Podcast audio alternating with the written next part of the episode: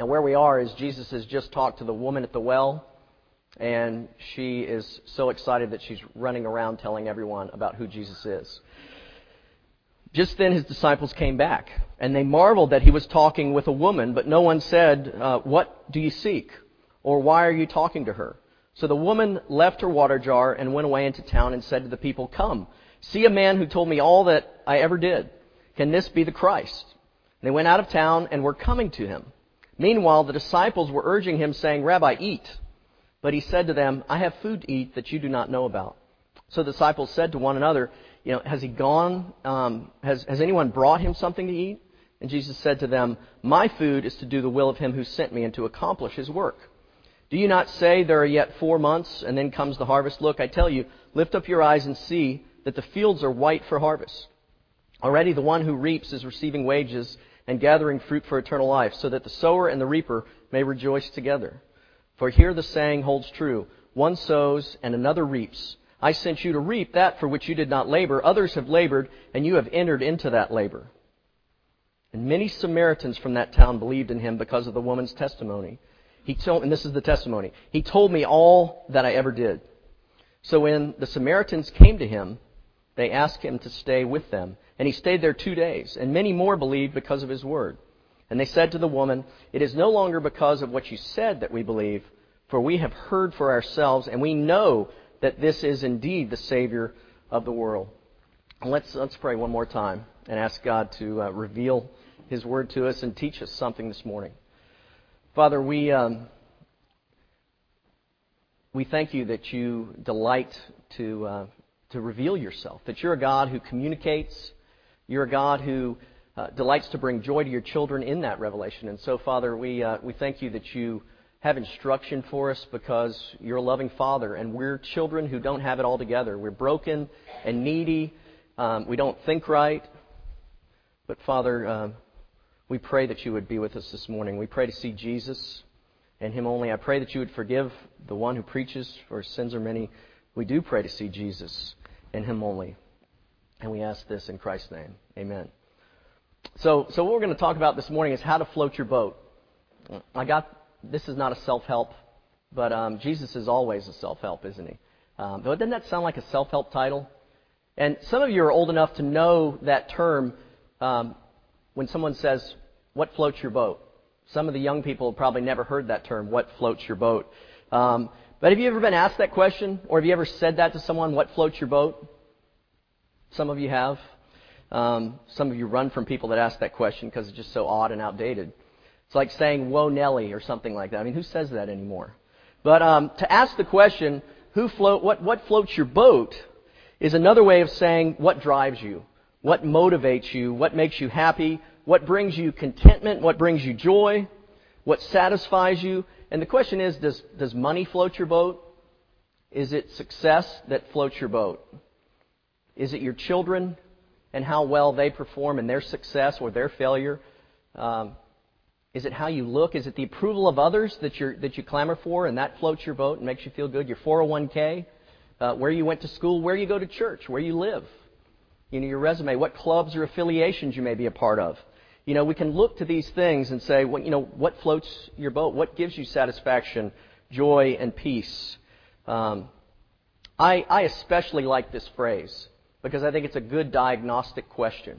Because a lot of times we don't ask the questions. We don't, we don't think, you know what, when we put our feet on the floor, I'm living for, you know, I'm living for someone's approval today, or I'm, I'm living for success today, or I'm, I'm living today for people to tell me I look good, or that I speak well.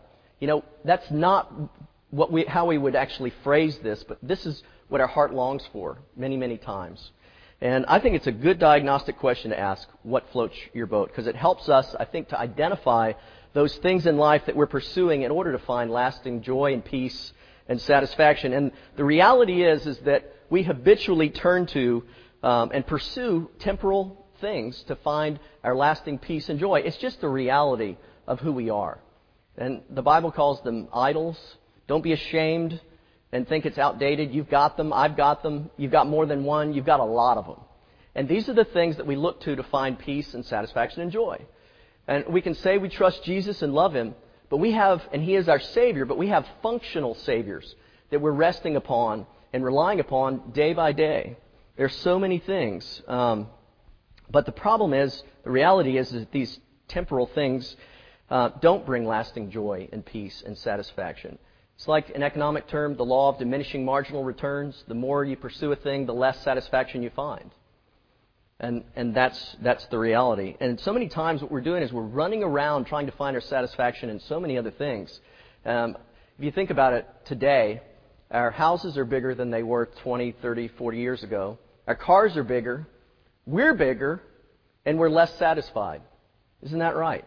That's absolutely right. And, and many times it seems like we're, our boat doesn't float. It seems like we've got all these things, and yet we don't have lasting peace or satisfaction and joy. It's kind of like, you know, that great sage and philosopher Jimmy Buffett, when he sang, he said, I feel like I'm stranded on a sandbar. I feel like I'm st- stuck in my tracks like a streetcar. And so many times we can, when we pursue these temporal pleasures that the Bible calls idols, um, we wonder where the joy is, and it feels like we're, you know, we're on a, st- a sandbar, waiting for the high tide to come in, and to, uh, you know, so that we can move on. But it seems sometimes, doesn't it, like we're just kind of going through the motions, especially as Christians.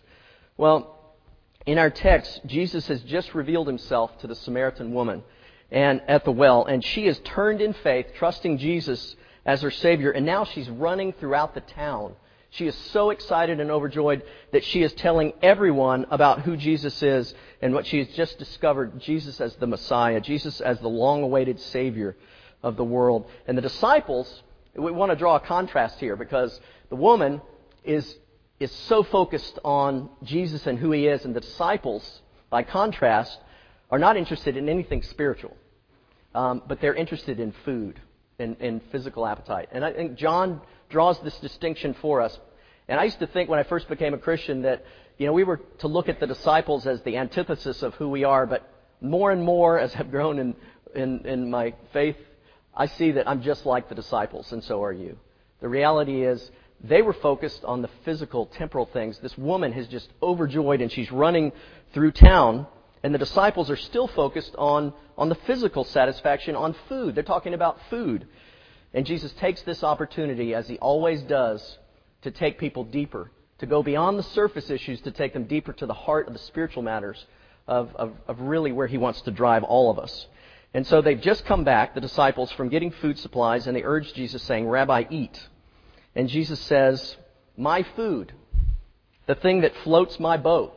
In other words, he says, My food, the thing that floats my boat, and brings me the greatest satisfaction is to do the will of Him who sent me and to accomplish His work.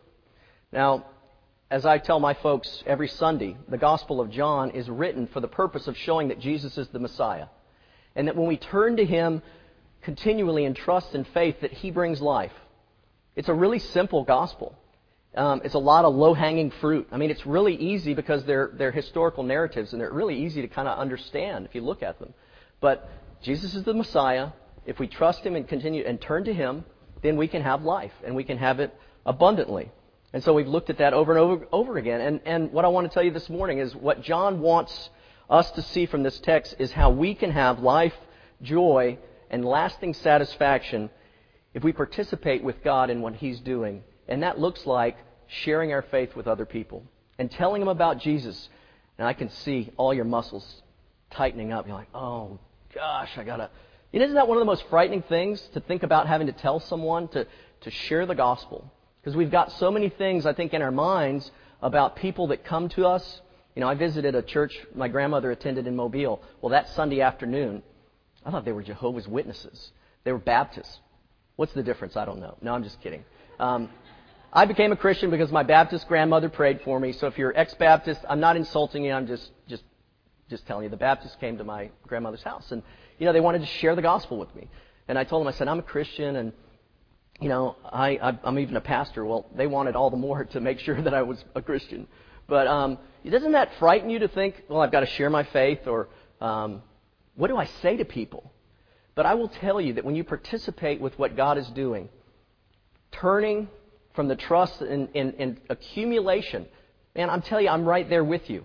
I'm not pointing my finger at you, except I'm pointing my. I'm looking at myself too.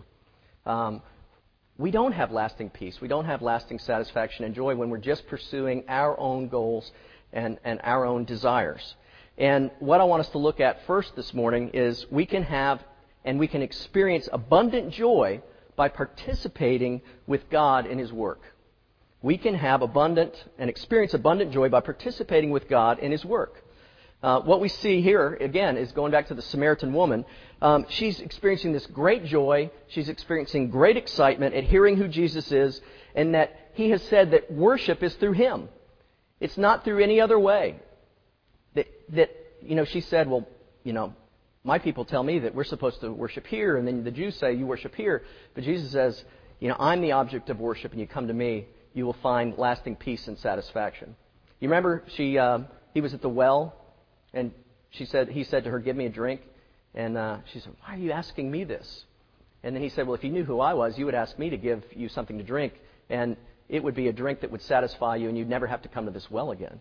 And so, this woman has heard this, She's come to faith in Christ. She's, she's seeing now that Jesus is the long awaited Messiah. She's been shown grace as well because Jesus knows who she is, knows what she's done. Remember, she had been with a number of men, she'd had a number of husbands, and the one that she's with now isn't her husband. And Jesus revealed that to her, which she, she knew, but then he, he, he gave her grace. And she tasted grace, not the law, but she, she saw the sin, but then she saw the grace and received pardon and forgiveness. This was unlike anything she had ever heard because the Pharisees, the religious teachers, never taught that. And she was ostracized and she was an outcast. So now she's got this abundant joy at tasting grace for the first time. And she is so excited and she is running all throughout the town. You know, the guilt that she had experienced and the guilt that she felt was removed and she could now worship the Father in spirit and in truth through Jesus. And the completion of that joy is the speaking of Jesus to other people. That's what she's running around town. Listen to verses 28 through 30. So the woman left her water jar and went away into town and said to the people, Come see a man who told me all that I ever did. Can this be the Christ? And they went out of town and were coming to him. She drops her water jar. In the, in the, uh, in the narratives in Scripture, everything is left in print for a purpose. It is descriptive and it's powerful. She dropped her water jar. She stopped what she was doing. She stopped in her tracks and she started running all throughout the town saying, This is the one. This is the one. This is the one that can satisfy you. This is the one who can bring you peace and bring you joy. And when you share the joy that you have, doesn't that make the joy complete? Um, whenever I buy Kelly a gift, my wife Kelly is sitting back here. Whenever I buy her a gift, I can't wait until the time that I'm supposed to give it to her. I have to give it to her right away. I remember the last time, well, I bought her some other things, but the only thing I can remember right now is I got her this Godiva chocolate from Barnes and Noble, and it was 50% off, but I took the sticker off so she didn't know. Um, I preached this a couple weeks ago, so she heard it then. But you know, I wanted her to think, you know, I spent, wow, he spent nine dollars on me. No, um, but I had that gift. I put it in my armoire. I was going to give it to her. I think it was around her birthday. Well, I gave it to her that day. I was just, I was on pins and needles. Just, you know, I've got, oh, I just want to give her this. Um, and and think about I don't know how many of you, when you were in grade school, they had show and tells. Did they have show and tell? Raise your hand. Did they have show and tell? I'm from Florida, so I guess we wasted our time with silly things. In Mississippi, they don't do show and tell. Um, what you did in elementary school is you got the thing that you loved the most, or one of those things, and you bring it to school, and you were so excited, you pull it out of your backpack or whatever, and then you show it to your friends, and you tell about it. And it made your joy complete because you, you brought it to other people. Um, one of the guys that um, that worked with us at Lagniappe, he was our construction foreman, and we we went to the Jimmy Buffett concert in Gulf Shores, which was a free concert, and then he he went two weeks later in Virginia Beach, and he knows how much I love Jimmy Buffett, and so he called me from the concert to taunt me. He was in Virginia Beach. It was his last concert of the season, his tour, and uh, he said he said, "Guess where I am?" I said, "I know where you are." But he wanted he wasn't just taunting me. He wanted to make the joy complete. And this is what happens. This is we can experience great and abundant joy. We tell others about the joy that we found in Jesus, the forgiveness, the pardon, the freedom from guilt that we find in Christ. Um, it's an amazing thing, but if we keep it to ourselves, I mean, we share. Aren't we excited to share other things? We're excited excited to share when when uh, let's say our, we get our, our spouses are pregnant and, and we want to tell everybody. It makes the joy complete. The woman left her water jar and went and told the people, and she was so excited she stopped what she was doing to tell other people. But again, by contrast, the disciples are doing nothing but talking about food. Um, and this is in verse 27 and then verses 31 through 32. Just then the disciples came back. They marveled that he was talking to a woman, but no one said, What do you seek or why are you talking with her? And meanwhile the disciples were urging him, saying, Rabbi, eat. But he said to them, I have food to eat that you do not know about. I want to you, I think some of the application for us today is if we've been in the church for a long time, we have forgotten what grace tastes like. We're like the disciples. We're, we're, we get focused on the physical things. You know, and, and, and sometimes it's like I'll, I, will, I will check the box and go to church, and then I go home. And then I do my other things. Look, I'm not trying to lay a guilt trip on you. I'm trying to remove a guilt trip. I'm trying to tell you where to find the water. I'm trying to tell you when high tide is going to come up and, and float your boat and, and how you can experience great joy and lasting peace. And it's, it's by just telling other people. And it's a simple thing. That's the, that's the next thing I want to look at. That participation in telling other people and sharing our faith with other people, it's very, very simple. But I understand how frightening that sounds to you right now and how dismissive that can be to think, well, that's, that's for professional people. That's for people who've been to seminary. That's for, you know, that's for the youth pastor. He's supposed to come with me. I, I can't tell you how many times when I have been in churches and people said, Pastor, I need you to come with me to share the gospel with my next door neighbor. They really need to hear it. And I thought, I've done a bad job because they're not equipped to do this themselves. But it really is very, very simple, and I want to look at three quick things, and then we're done. Um, the first thing is that success is guaranteed in evangelism. Success is guaranteed.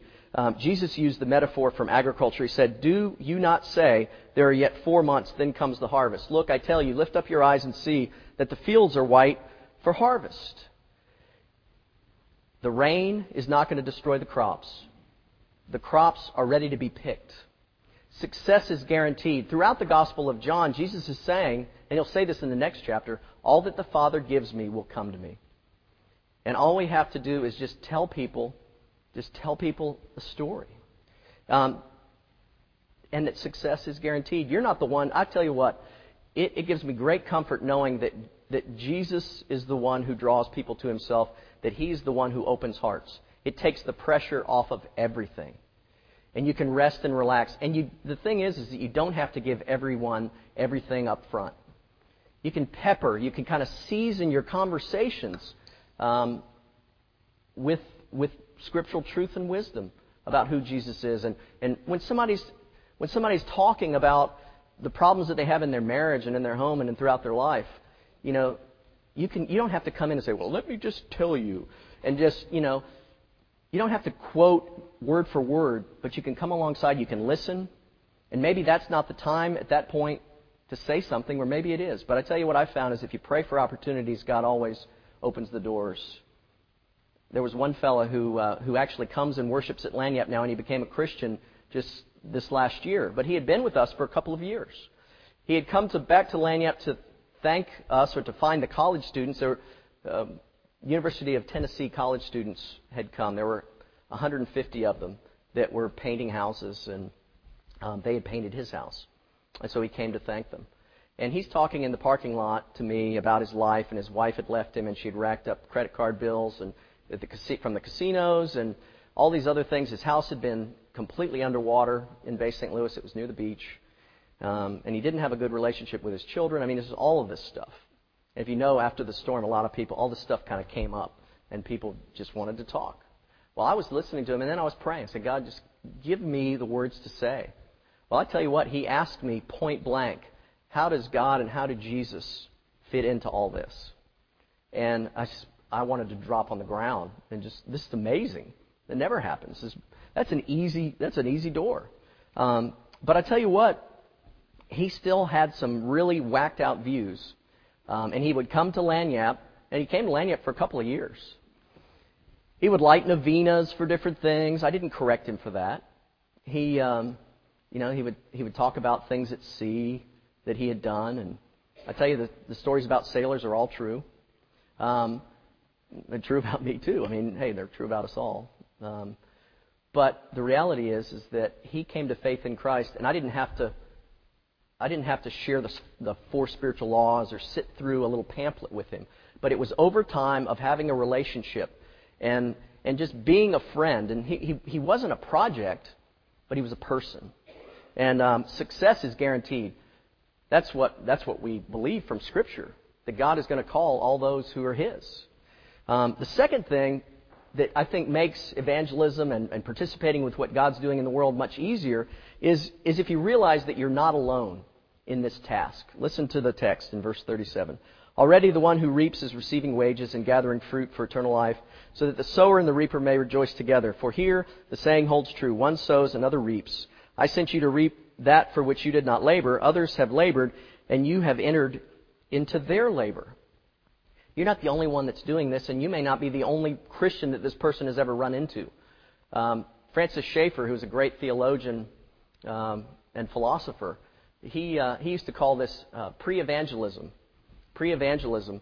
Um, and and I, I experienced it in my own life. Maybe you did too before you came to faith in Christ. I became a Christian in a fraternity house at Florida State University um, because there was a guy who shared the gospel with me. But prior to that, I had been a lifeguard at a water park in Orlando, and I remember sitting at the end of the wave deck in the shallow end, um, talking to this one guy who he said he was a Christian. I didn't know what a Christian was. I mean, I just knew I wasn't.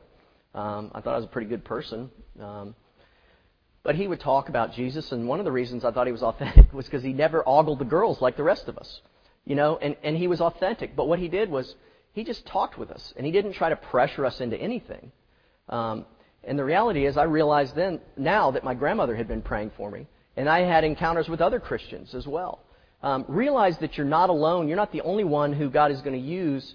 If, if He's going to call someone to faith in Christ, you're, you're just one in a succession. And maybe your job is to, uh, is to plant seeds. Maybe your job is to, to harvest. And maybe somebody comes to faith in Christ, you know, by you speaking to them. I do not know. But um, you're not alone, and that takes the pressure off too you know, like Jesus said here, he said, you know, one sows, another reaps. I think, I think the damage that has been done to the evangelical church is that we always think that we're supposed to reap. We always think that, man, I got to get this person to bow their knee at this point right now. And that may be, you know, maybe that's what God has.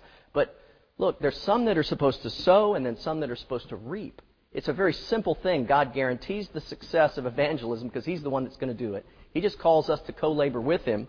Um, realize that you're not alone. And, and I'll tell you, as a personal example, I, I spend a lot of time at coffee shops. Um, many of you who know me know that. At Barnes Noble or at Starbucks. And when they built the Barnes Noble over in Gulfport back in, I think it was 98 or 99, you know, I was there every day. Well, I got to, I became a regular, and there are regulars there, and I got to know a lot of people. And um, talk about sowing. There, there were two. Um, this one gal, Val, is a British lady. She used to teach aerobics around here. And um, I would talk to her, and sometimes she would be caustic. She would ask me because she knows I'm a pastor, and she wanted to talk. But she also had some other ideas in her mind about, you know, Buddhism, Islam, why is Christianity um, true and others aren't. So tell me, well, over the years, she would call me too when her husband would beat her. Um, he would physically beat her and abuse her, um, and and she had my number, and we would talk through some of these things. And I just loved her. I spoke with her. I didn't judge her, but I just I just loved on her. Well, I saw her a couple of months ago. She actually ran. She, I think she was going to knock me down, and and she she started crying. She said uh, she says I've become a Christian. This has probably been five or more years, and I don't see her all the time, but that this time she came up crying, and she said I never will forget. She says I was trying to push your buttons um, when you were, when you were talking with me. And she says, But I'll never forget the thing you said. You asked, I asked you, What's the difference between Buddha, uh, Muhammad, and Jesus? And I said, Those others are in the grave. Jesus is resurrected. And she says, I never forgot that. I didn't put a pressure on her, but I spoke with her in love. There's sowing and there's reaping. That was sowing. Somebody else came along later. And, and I guarantee you that God put other people in her life throughout her life. Um, but in my life, there was a guy that God used to, let's say, reap to where I came to faith in Christ, and it was in the Sigma Chi fraternity house at Florida State. And this one guy, Kellett Thomas, he's a PCA pastor in Atlanta now. we were told as pledges, you know, that we had to get signatures from all the brothers. But they told us in our pledge class, you don't have to get Kellett's signature. You have to get everybody's signature, but you don't worry about Kellett because he'll tell you about Jesus. You don't have to talk to him. They said that. Well, I mean, God invented humor, and He has the best sense of humor. So when I lived in the house as a pledge, I moved in. Guess who lived across the hall from me? Kellett. And I went into my room one night, and God had been doing this pre evangelism in my life and um, stirring up a desire to know and to. Philosophy really helped me rather than hindered.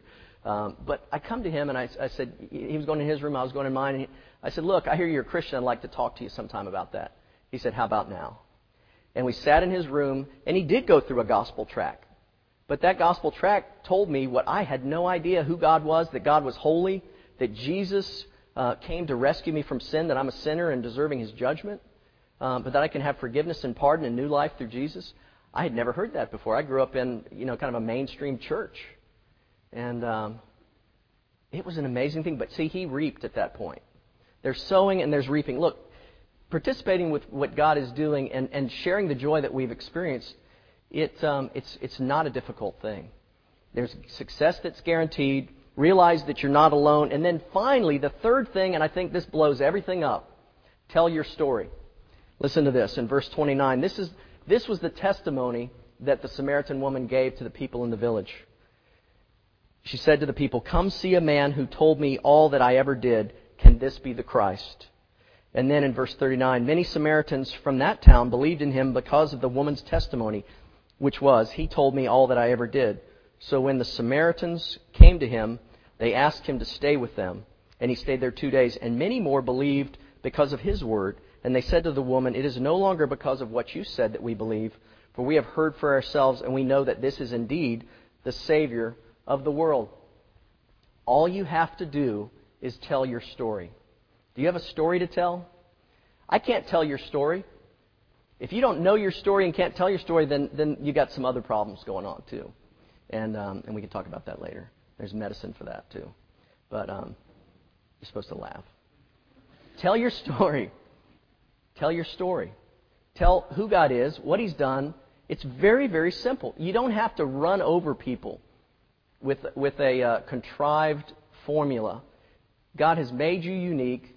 He's given you a unique story to tell, and you can just, you know, this is this is what I love about uh, my friend Steve Brown, who's a professor of mine, and he's he's written a lot of books, and he's just he's so funny. He's got he he says uh, we're just beggars who have found bread, and we're telling others other beggars where to find the bread. We're beggars who have found the bread, and we're telling other beggars where to find the bread. You don't have to know a lot. You know your story. You know who Jesus is. But I will tell you, I anticipated your fears of the thought of having to tell anyone. But I will tell you that if you just take a few steps, pray and ask God for the opportunity, you can experience abundant joy. Jesus said, My food is to do the will of Him who sent me and to accomplish what He's intended. I want to read to you a quote from my, uh, my other friend, C.S. Lewis. He's, he's kind of my mentor from afar. Um, everything, mostly everything he writes is just profound. But Lewis said this he, God, seems to do things, uh, he seems to do nothing of himself which he can possibly delegate to his creatures. He commands us to do slowly and blunderingly what he would do perfectly and in the twinkling of an eye. Creation seems to be delegation through and through. I suppose this is because he is a giver. Delegation. Creation seems to be delegation through and through. I suppose this is because he's a giver. You're going to blunder. You're going to say the wrong things. You can't mess this up because God is going to draw people to Himself, but He uses idiots like you and me.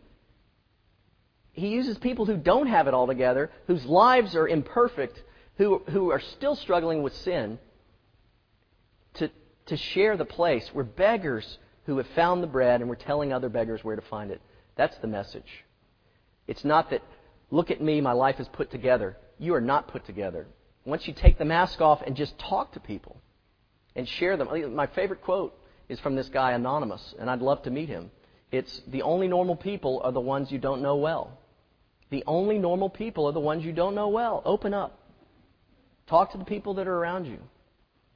You're sitting next to broken people. You look in a mirror, you're messed up. As, and as Steve Brown says, you're, cheer up, you're a lot worse than you think you are. But God uses messed up people for his purposes. And I think, you know, as C.S. Lewis says, I suppose it's because he's a giver. I think it's also because, as Paul said, um, power comes in weakness. Power comes in weakness. And I will tell you what, change comes with trust. And change comes with trust. You're saying, I, you know, I'm still struggling with the same kind of things. I've got all these fears and anxieties, and my, it does feel like my boat won't float. It's like I'm on a sandbar, stuck in my tracks like a streetcar. Well, I will tell you what, change comes through trust, and that means taking the steps and going out into those areas that feel uncomfortable. They are uncomfortable. But take the step in trust. God will change you, and He will bring you great and abundant joy, just like the woman at the well. Um, God wants to wake us up. He wants to wake His church up. And He wants, he wants your joy more than you do. And if you believe that, believe that He uses this as that, as that means as well. Let's, let's pray. Father, we, we thank you. We're amazed that you use us. We're amazed that, that you rescued us. But we thank you that you have rescued us through Jesus and that you've given us a story to tell. Um, Father, let us never forget, never let us settle for thinking that we're put together. Um, because everyone else is broken. But Father, if we can just tell other people where we've found a source of joy, just let it be natural and comfortable. But give us opportunities. I pray for everyone here. Father, that this church would be a beacon and a lighthouse on the coast, a place where where people could gather uh, to find comfort and peace and joy. Um, make this place that place. And we thank you that you have accomplished all these things through your Son. For it's in His name we pray. Amen.